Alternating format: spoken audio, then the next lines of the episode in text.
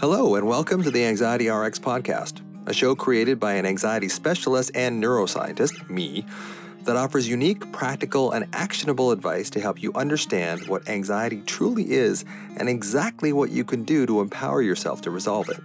I'm your host, Dr. Russell Kennedy, an MD who suffered with crippling anxiety for 30 plus years, and traditional therapy from psychiatrists and psychologists really didn't help me feel better. And I also didn't like being on psych meds. In 2013, after burning out and leaving medical practice, I came to the conclusion that if I was ever going to heal my anxiety, I would have to do it myself. And that's exactly what I did, drawing from experiences with psychedelics and holistic healing, and combining those modalities with my scientific academic background in medicine, neuroscience, and developmental psychology. Here on the Anxiety RX podcast, I offer a distinctly non traditional and non medical approach to understanding and healing anxiety so, despite the fact I'm trained as a physician, in no way is what I say and suggest to be construed as medical advice because none of the ways I use to resolve anxiety has anything to do with traditional allopathic medicine. From my own healing, I've created a distinctly non traditional understanding and approach that helps thousands of people from all over the world understand and relieve their chronic anxiety. So, if you're ready, let's get into today's episode. Hello. Welcome to the Anxiety RX podcast. I'm your host, Dr. Russ Kennedy, as you probably know. Today, I want to talk about this acronym I created called JABS Judgment, Abandonment, Blame, and Shame of yourself, mostly. Although it does spread out to other people, when you judge, abandon, blame, and shame yourself, you can't really help but judge, abandon, blame, and shame the people that are around you, which of course causes problems in your relationship, which causes problems in your life in general.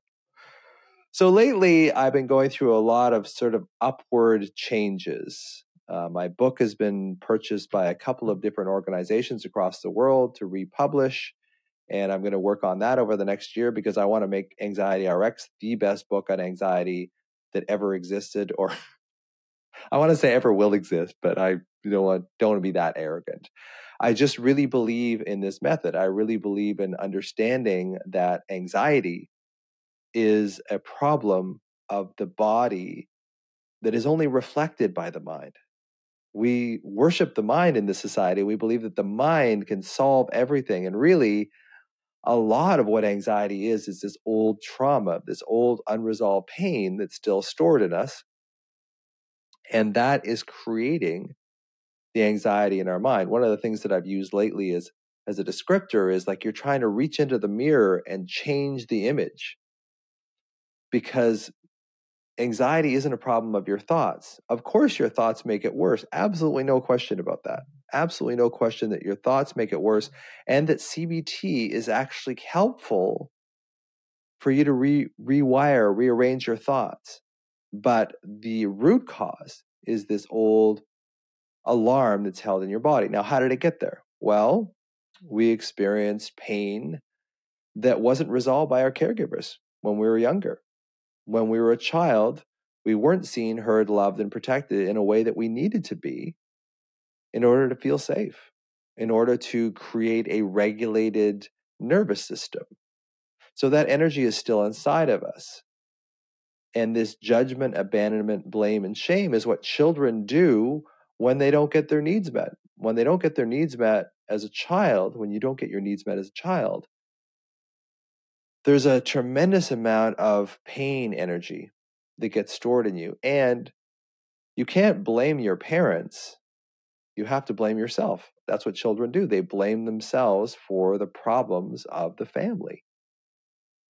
And it's really important to understand that it's not your fault. It's just the way that we're wired as human beings to find some kind of fault, find some sort of judgment, abandonment, blame, and shame in our environment to make sense because the cerebral cortex, the brain, is a meaning making, make sense machine. So there is a great saying that I love that I've repeated many, many times, which is when you abuse, neglect, or abandon a child, they don't stop loving the parent, they stop loving themselves. So I believe what happens is this we experience a pain that's too much for our little minds to bear as children. We stuff it down into our unconscious. And then from the unconscious, the body keeps the score. We stuff it down further into the body. And that alarm is what fuels a lot of our negative energy. And that alarm is also what fuels this negative view of ourselves, what fuels this judgment, abandonment, blame, and shame of ourselves. So, children, when they don't get their needs met, they blame themselves. And this is where the inner critic starts. And there's a part of our brain called the posterior cingulate cortex. And that part of the brain is involved in the default mode network. The default mode network is something we discovered in the early 2000s, maybe late uh, previous century, that goes on when we're not actively doing something with our brain. So they had people in functional MRI scanners and they would give them a math problem and then they would solve the math problem. And in between the two math problems, they noticed that their brain would go into this sort of daydreaming default state. Now, if that daydreaming default state involves the posterior cingulate cortex, which it does, which is also involved in self referential thinking, thinking about yourself, that default mode network, when it gets activated, can activate these jabs, these judgments, abandonment, blame, and shame of yourself. So you're not going to do well in your nervous system if your default state is to criticize yourself, is to judge yourself, is to separate from yourself. So this default mode network may actually come online and keep pulling us back into this judged, abandoned, blamed, shame place that just doesn't allow our nervous system to regulate, doesn't allow our nervous system to calm down because we've got this stick that's constantly poking us. So that's why I came up with this judgment, abandonment, blame, and shame. So self judgment is when you look at yourself negatively. And when you look at yourself negatively, it charges up your nervous system. You're, you're not able to have a calm nervous system when you're telling yourself that you're this or you're that or you're bad or you're shameful or whatever. We'll get into shame in a minute. So this self judgment kicks in and keeps us in this kind of steady state of judgment. And of course, your vagus nerve isn't going to be able to regulate. Of course, you're not going to be able to see the world as a safe place when you are the one that's constantly pulling yourself back into this negative framework. If you were teased or bullied as a child, there's part of you that agrees with the bullies because you were told it so many times. So that judgment of ourselves is deep and it's powerful and it's part of that inner critic, that inner voice that keeps pulling us back into the negative. And when you have an inner voice that's constantly and almost in a daydreaming state, a default mode, pulling you back into judgment, abandonment, blame, and shame of yourself, you're not going to find a place, place of peace. You're not going to find a place of rest. You're not going to be able to regulate your nervous system. So it's important to see awareness is probably the key feature here. So if you're aware that when you start judging yourself, you can do something about it. If you're aware when you start splitting from yourself, when your adult self and your child self start splitting from each other, when you're aware, you can do something about it. When you're aware that it's like, hey, I'm blaming myself for something that's not my fault, or I'm shaming myself and shame is a deep one because we often don't even see our shames because they're so deep in our shadow. You know, Carl Jung called this this part of this self negative self-referential thinking our shadow. And unless we bring that shadow into the light, unless we start talking about it to ourselves and even to other people, even to a therapist, when we start talking about these these jabs that we take at ourselves, we start bringing them into the light of awareness. And when we see them, we can do something about it. One of my little things in my book is like, when you see it, you no longer have to be it. So just being really aware of what are the things that you say about yourself. You know, for me, I think I should be doing more, or I think that I shouldn't feel alarmed because I still feel alarm. You know, people say, Have you healed your anxiety? And I say, Yes, I have. I think I've healed my anxiety. And in that, by healing my anxiety, what I've done is allowed myself to feel the alarm, but not compulsively add these self referential thoughts to it, these negative worries anymore. So I don't give the alarm that credibility. And when you don't give the alarm the credibility, eventually it fades away. But if you have this alarm inside of you and you have these jabs that you take at yourself constantly judgment, abandonment, blame, and shame I think you probably know the, the foursome by now you just can't heal you just can't pull yourself into a place of mm-hmm. self-referential thought because when you judge, abandon, blame, and shame yourself, you pull yourself into a survival state. And in your survival state, you lose your prefrontal cortex, you lose the ability to become aware. So it, it becomes this self-fulfilling prophecy. The more you judge yourself, the more you're going to judge yourself. The more you abandon yourself, the more you're going to abandon yourself. And this is a really uh, huge cornerstone of my work is showing people, okay, what is it that you're judging yourself about? And is that accurate? And there are things like we all have faults as human beings, absolutely. But do we have to focus on our faults? Unfortunately, the brain has a fear bias, it has a negativity bias. So it's more engaged, if you will, by negative than it is the positive because negative is what could have killed you 60,000 years ago. So the brain has this fear bias, this negativity bias because good things don't tend to to, to hurt you. But bad things can kill you and if the, you're you're dead you can't pass on your genes. So it's important to understand that creating an awareness around where you judge yourself.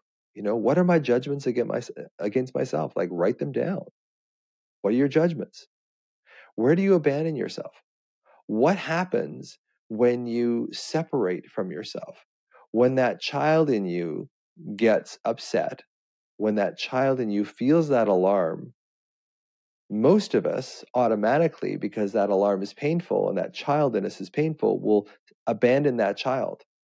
And when we separate and abandon that child, the child gets louder, the alarm gets worse. Or you go into dorsal vagal shutdown where the child just shuts down. So we get this combination of dissociation or numbness with high activation. These are the two wings. So you go into dissociation, you shut off, you zombie scroll Instagram, or go into shopping or porn or whatever it is that that creates that sort of dissociative reflex in you that prevents you from actually feeling that child's pain. And then where do you blame yourself for that? Especially kids that were bullied. Like w- there's a lot of us that agree with the bullies. There's there's a, a part in the back of your mind going, well, I'm being teased, I'm being bullied for something. There must be something wrong with me. So we we automatically kind of look for a reason. Our cognitive brains look for a reason as to why we're being bullied. Oh, this is wrong about me. I'm a nerd. I'm a geek. I'm ugly. Whatever it is, whatever it is. And those things really get locked down deep into our psyche. They really do. And until you're aware of them, until you can really see them, you're going to be them. And they're going to dysregulate your, your nervous system. They're, they're going to dysregulate your entire body. You're not going to sleep well. You're not going to eat properly. There's a lot of stuff out there about, you know, eating and sleeping. And it's really important, but it's also the root cause of, you know, not eating well and not sleeping well is usually this self referential negative inner critic that keeps harping at us in this default mode. Like if you're when your brain isn't doing anything, if you default into into negativity about yourself, it's not going to go well for you. So again, this is this is the book. This is the ABCs of the book. Being aware of okay, where do I judge myself? Write it down. What situations do I abandon myself? Well, anxiety is one for sure. Going into worry, getting sucked into your worry, when you get sucked into your worry, you abandon that child in you. And that's why I say find the alarm in your body. For me, it's in my solar plexus. So I put my hand on it. Pascal, the actor, you'll see him in photos when he's out on the red carpet or whatever. When he feels anxious, he puts his hand over that place of his alarm. I'm sure of it. And you can do the same thing. It's a much better use of your time to put your hand over that alarm and connect with it than it is to stay in worry. Because worry is a never ending loop eh, that you will never get out of. So, going into your body, finding that alarm, breathing into it, putting your hand over it, having this compassionate connection with yourself, as opposed to this automatic default judging, abandoning, blaming, and shaming yourself. Shame is a difficult one because we don't even allow ourselves to see shame. Blame is kind of associated with guilt. I did something wrong. Shame is I am wrong. A lot of people have heard that before. So with blame, you can actually see where where am I guilting myself? What could I do differently? And a lot of times that I'll tell you that that is judging, abandoning, blaming, your, and shaming yourself creates a lot of guilt because we don't know the way out. But I'm telling you the way out. The way out is connecting with that sense of alarm that's in your body. The way out is connecting with that younger version of yourself. The way out is accepting the parts of you that are shameful. There's parts that are shameful about everyone.